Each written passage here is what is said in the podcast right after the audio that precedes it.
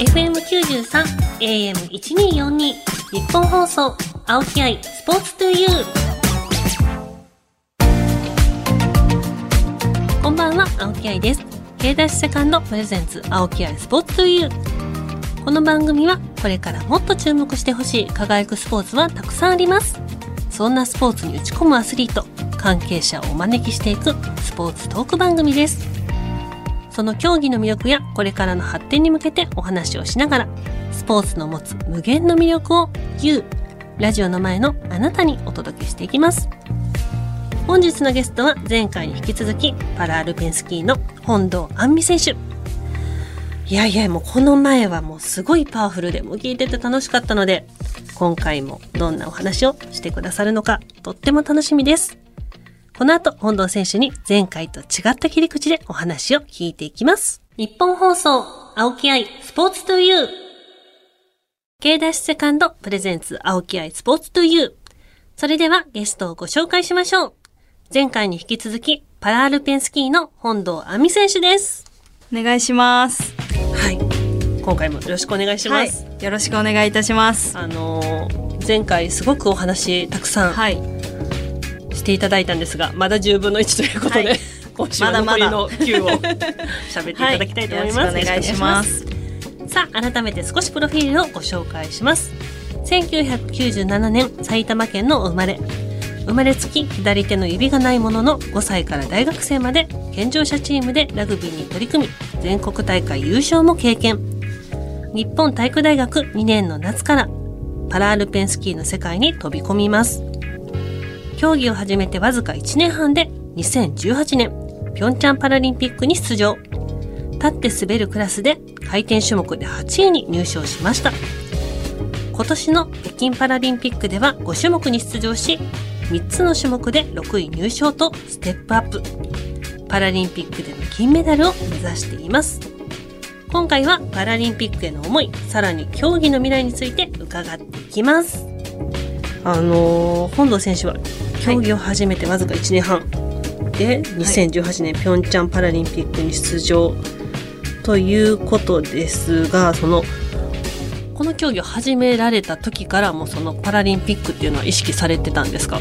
出る出たいとか。そうですね。一番初めにあのパラリンピックの種目に声をかけていただいた時もそのピョンチャンパラリンピックに出場っていうのを、まあ、前提にというかピョンチャンパラリンピックを目指すっていうことで声をかけてもらったので、まあ、一番最初はやっぱり、まあ、競技歴ゼロだったのでピョンチャン難しいっていうことだったんですけど1年半ですもんね。そうですね。1年半前まで普通のただラグビーやってる人だったので、うん、あのー、最初は私も無理だろうと思っていたんですけど夏からずっと雪上に上がってもうひたすら雪上に立つ日数を増やすスキーの滑走日数をとにかく稼ぐっていうことでひたすらトレーニングをしてなんかギリギリですけどあのピョンチャンパラリンピックに出場することができたのですごいですね。もう1年半とか全国大会とか出るのでも、はい、なかなか厳しいんじゃないかなって1年半っていうその短い期間。それをピョンチャンパラリンピックもうなんかちょっと次元がもうやっぱりすごいですね、ね、当時はまだその立位のその立って滑るクラスの選手がその女子の選手が私以外誰もいなかったのであのチャンスはあったんですよね。うん。なのでやれるとこまでやってみようということでもうひたすらトレーニングをして、まあ、レースに出てあのポイントを、まあ、取るっていうかポイントが低ければ低いほどいいんですけど、うん、そのポイントを更新し続けるっていうのも目標にひたすら、はい、海外に行ってスキーをやらせてもらっていました。いや努力がすごいですね。さあそして初めてのパラリンピック緊張されましたか？はい。あの私自身は緊張していないと思っていたんですけれども、あの一番入賞を目標としていたその高速系の種目スーパー大回転で3期問目であのアウトしてしまって、2時間半ぐらい大泣きしてやっぱり緊張していたんだなっていうふうにその当時は思って私自身は全然緊張してないと思っていたんですけどまあ心の奥底ではきっと緊張があって変に空回りしてしまってっていうのがあったのかなと思います。いやでも普通は緊張しますよ。そうです緊張も気づきますけどね。ドキドキとかね、はい。回転種目で8位入賞。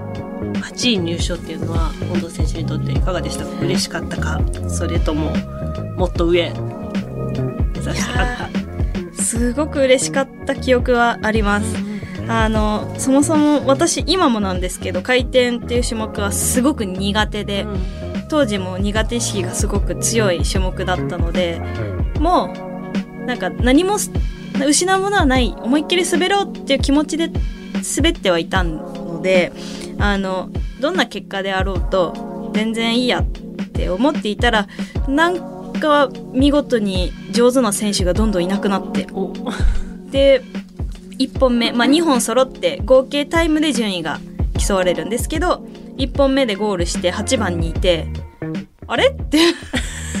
あれみんなどうした？みたいな感じだったんですけどその9位の選手とタイム差がそんなになかったのであ多分巻かれるかなって思って。まあでも自分らしく思いっきり滑ればいいや思って2本目も滑ったらそのまま8番で入賞することができてあのその時はあこのまま回転の種目も得意になるのかなみたいに思ってたんですけどあ全然得意にはならない。まま はい、はい、そのまま4年間は過ぎてったんですけど、でもやっぱりこの回転種目で8位入賞っていうのはすごく嬉しかったですし、まあ、自信にもつながったのかなって思います。ぱその苦手意識のある種目で入賞できたっていうのは大きいですね。嬉しかったです。はい今年北京パラリンピック出場されました、そのパラリンピックは2回目じゃないですか、また前回とは違いましたか？そうですね。やっぱりこう今回その北京ではメダルを目指していたのでメダルを取らなきゃっていう気持ちがすごくあったんですけどまあ心の中どこかではいやメダルは難しいんじゃないかって思っていてやっぱその気持ちが勝ってしまったかなってそのメダル取れないんじゃないかって思っちゃいけないって思っててもやっぱ思っちゃってて。なんかそういう気持ちに本堂選手がなるっていうのを今までお話を聞いてる中では考えられないんですけどそういうちょっとうん弱い部分も出ちゃう時があるんですね。そうですね。ただそのここ34年ですごく強い選手があの出てきたのででその選手にバン突き放されてて。でまあすごく上手なんですよねその選手が。もうふざけんじゃねえと思うぐらい。なんでだよみたいな感じなんですけどまあパラリンピックの世界なのでまあどんな障害があってもあの、まあ、出れるのでまあうん。まあ でもメダルを目指してはいたんですけど結果として全種目入賞することはできたので、それはすごく嬉しかったですし、まあ、やはりここでメダルを取れなかったからこそ4年後必ずメダルを取ってやろうという気持ちにうんなったので、まあすごく逆に簡単にメダルは取らせねえぞっていう神様からの、そうですね。試練ですね、はい、試練かなと思ってます。さあそしてもうすぐ冬ということでスキーシーズン始まりますけど、なんかそもそも雪が怖いって思う人もいるじゃないですか、はい。私もそうなんですよ。スキーなんか大学でスキー実習があってなんかどうやったら泊まれるんやろうっていうあのスキー場ってバーって木がなってて溝というかそこに入ってった人なんで 泊まれずに。だからもうすごい恐怖心あるんですけどそういうのを拭い去るためにはなんかやっぱスキーやりたいけどちょっと怖いなって思う人に向けて何かアドバイスありますか？そうですね。まあでも本当雪と触れ合うっていうのも、あのそれこそ私の姪っ子が今3歳なんですけど、スキー場に行ったら怖くて滑りたくないって言っていたみたいなので、あなるほどそういう子たちもいるのかと思ったのでやっぱりこうまあ例えば雪で丸くなんかボールを作ったり、それで雪だるま作ったりとかそういう風なことから始めていけば少しずつ慣れていくのかなかき氷だと思えばいいんです。私はもう食べてたので 小学生ぐらいの時雪ですか？はい今だったらあんな汚いもの誰も食べないよって思うんですけどそうですよはい、シロップかけて食べたいって言ってたぐらいなので、はい、もうかき氷だと思ってください。はい、皆さんかき氷やと思って雪と触れ合ってくださいということで はい。あの本堂選手にとって、はいパラアルペンスキーの魅力みたいななんですか？はい。はい、魅力。もう、目が見えない選手は、前に滑っているガイドの選手の声だけを頼りに、あれ滑ってる時ってはい。声聞こえるんですか、シャーとかなってたら。目の見えない選手の前に滑ってる方は、だいたい、そのスピーカーを背負ってるもしくは、そのイヤホンみたいなのでつながっていたりしてね。はい。あの多分曲がるタイミングそのターンするタイミングだとかを連携を取りながら滑っていると思うんですけどその全盲の選手も全く目が見えない選手っていうのはスピーカーだけを頼りに滑っていてその選手の滑りを見るのは本当にすごいかっこいい。真っ黒の世界の中で私たちも目が見えても滑るので精一杯なところを何も目目つぶった状態で滑っているようなものなので。そうですよね。めちゃくちゃ怖いですね、普通に考えたら、はい。さすがに私はそれも怖いですね。やってみてとは言わない中です滑っているところを見るのもすごく迫力ありますしチェアスキーヤーが100キロぐらい出してすもうビヨンって音が鳴るんですけど、横にいると聞こえるんですけどそれを見てるのもかっこいいですし片足の選手だったり足の障害手の障害がある選手が滑っている姿を見るのは本当にかっこよくてあの爽快感のある滑りだったりがあるのでそこは魅力の一つかなと思っていてやっぱただ滑っているだけじゃなくてここの障害に合わせたその滑り方だったり、そのチェアだったりとかそういうのがあるのでそういうのを見るのもすごく楽しいかなと思います。やっぱりそのパラリンピックとかある時とかテレビで見ますけど実際現場に行ってみたら全然違うでしょうね。その本当に音だとか。そうですね。音はすごいと思います。なので私の両親もパラのあの初めてまあ私がパラ競技を始めてからパラリンピックとかを見るようになってぴょんちゃんは現地で見てくれたんですけど、こんなにすごいって分からなかったって言ってくれたほどやっぱすごい音だったりとか目で見るもの聞くもの全てに迫力があるのかなって思っているのでぜひ一度見ていただきたい。私も見たい。もうちょっと肌で感じたいです その迫力を。ありがとうございます。日本放送青木愛スポーツトゥユー。K ダッシュセカンドプレゼンツ青木愛スポーツトゥユーパーソナリティの青木愛です。続いてはこのコーナー。愛のあるボックストーク。さあ愛のあるボックス。今回も出てきました。お題が入っていますので本堂選手に聞いてお話ししてもらいます。今回は主にプライベート関連の話題が入っています。はい。それでは本堂選手聞いてください、はい、ドキドキです。ドキドキ。プライベートですからね。なんでしょう。はい。はい2022年もあと1ヶ月ほど。はい今年やり残したことは？あっという間ですねはい。あもうと1ヶ月あと1ヶ月ですか。はいやり残したことあります？そうですね。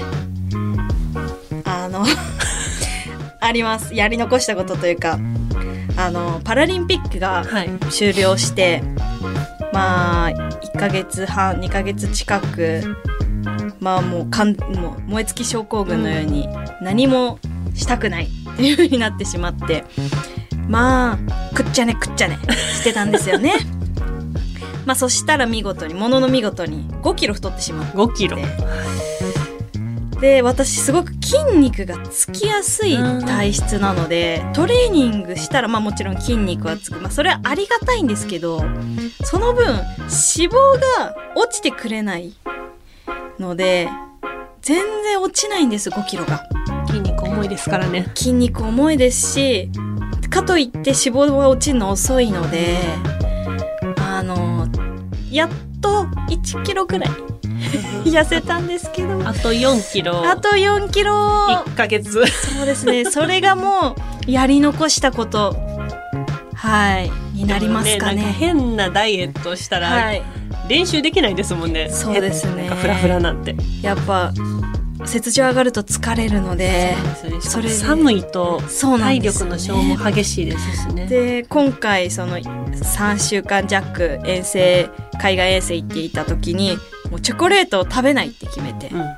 食べなかったんですよね。そしたらあのお菓子も食べないっていう唯一食べたのはまあナッツとか、うんんそういう風な。いいですね体にも。はい、ものだったら食べていいっていうのを決めてやったんですけどやっと1キロ落ちたぐらい、うんでもまああと4キロ。まあまあゆっくり。はいそれが唯一やり残したことかな。多分年内無理ですね。無理ですね。今年度だったらちょっといけるかもしれない今です。年度。年度だったら。そうですね。えっと1ヶ月に1キロ。1キもう それでいきましょう。なんかはい変なダイエットよくないです。そうですね、はい、変なダイエットは良くないです。はい、じゃあ次行きましょう、はい。もしアスリートでなかったら今頃何をしてた？あー気になる。ああそうですね。このこの自分この私でですこの私です。何してたんですかね？完全にアスリート気質ですもんね。もう想像ができないですねなんか OL さんっぽくは絶対ないですもんね。そうですね。今例えば競技やってなかったら多分体育の教員とかをやっていたのかなって思います。めっちゃいい先生になりそうですねでも厳しそうやけど。ビシバシビシバシ。ちゃんと整列せーとか言ってそう。でも人に怒れないタイプなので。い嘘。やほんまですか？本です。私人に怒れないんですよね。えもしじゃああの指導者、はい。自分のその競技の、はい。なるとしたらどういう指導者になると思います、どうですかね。でも私スキーの指導者できないと思っていて、うんうん。多分引退するまでに教えられるレベルになれないんじゃないかって思っていて。いやーなるでしょう。すごい習得とか早そうですもん。でもラグビーは教えられるかなって思っていて。どんな感じの？で私タックルがすごく得意だったので、そのタックルをメインとした指導とかができたらなっては思っていて、まあそこだったらもうビシバシとやりますけど。それはやるんや。じゃあ怒れますよ普通に。でもここわーっては言えないですね、なんかそうなってみないと分かんないですけど今こう怒れるかって言われたら怒れないかな。あれですね。一番もしかしたらいい性格なんかもしれないですね。自分に厳しく人には優しいというかそういうことかな。まあ自分が良ければそれでいいと思っちゃってるので。あれ？自己中ですか？なんかこう、まあ、自分がより良い環境でスキーができてれば別にいいって思っちゃってるので、なので、まあ、本気でこう向かってきてくれる人だったら熱くね返いせるけどあのそうじゃなかったらまあそこそこの、まあ確かにそうですよね。同じ熱量じゃないのに なんでそんな自分も本気で出さなあかんねんって確かに思うかもしれないです。なんでできないんだってなっちゃいそうなので、うん。わかります。ちょっと今怖い部分が。さあ愛のあるボックストークはここまでです。さあここで本堂選手からあなたに伝えたい To You ワードを発表してもらいたいと思います。この To You ワードはリスナーの皆さんのこれからにも生きるような前向きで未来に残したいゲストの方からのとっておきの言葉です。さあ、それでは本堂選手 To You ワードの発表をお願いします。はい。と私本田亜美の「To You ワードはできるかできないかじゃなくてやるかやらないかです。できるかできないかじゃなくてやるかやらないか。はい。その言葉を選んだ理由はそうですね。やっぱりこうまあパラの選手だったりとか、まあ私とか左手が使えないんですけどやっぱできないことがうん。ところどころあったりするんですけど、はい。そこでじゃあできないからこう言い訳をつけてあできないからじゃあできないっていうんじゃなくて、もう挑戦をする？やる？そのもう何事も挑戦っていう風に私は言われてきていたのでもうできるできないっていう選択肢の前にもうやるかやらないかっていう選択肢としてやっているので、こう私もチームにいても、まあ、まあちょっとふざけてですけど、なんかできないとか言うと、もうやるかやらないかだとか言って、私はちょっとまあおふざけで、まあ、言ったりするんですけど、まあ私はこの言葉をすごく大切にしていて、うん。まあ何でも言い訳つけてやらなかったりできないっていうのは簡単だけど、でも挑戦するのはすごく大切だなって思っていて、やっぱ今まで私ができないって思っていたことも工夫したりすると結局できるようになるんですうよね。ん。だから、あの、本当やるかやらないかなので、それで、やっぱ、こう将来というか未来は決まってくるんじゃないかなって思って、この言葉にしました。確かにそうですよね。もうできひんって最初から決めつけるんじゃなくて、まずやってみようっていうそうですね。ね、チャレンジしたらはい何か変わるかもしれないので。そうですはい。さあ、本堂選手の To You Word 番組ホームページでも見れます。ぜひチェックしてください。日本放送、青木愛、スポーツ To You。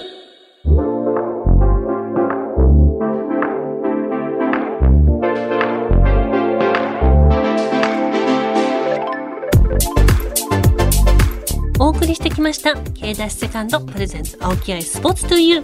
まもなくお別れです。いやもう本堂選手本当に2週にわたって来ていただきましたけどもっと私は話が聞きたいのでぜひいつかもう一度ゲストとして来ていただきたいです。番組ではあなたからの質問メッセージもお待ちしています。番組メールアドレスは aispo.1242.com aispo.1242.com です。また、パソコン、スマートフォンアプリ、ラジコのタイムフリー機能を使って、この番組をもう一度聞くことができます。さらに、タイムフリーが終わった後は、番組ホームページから、ポッドキャストで聞けます。ぜひ、ホームページにアクセスして聞いてください。それでは、お相手は私、青木愛でした。またね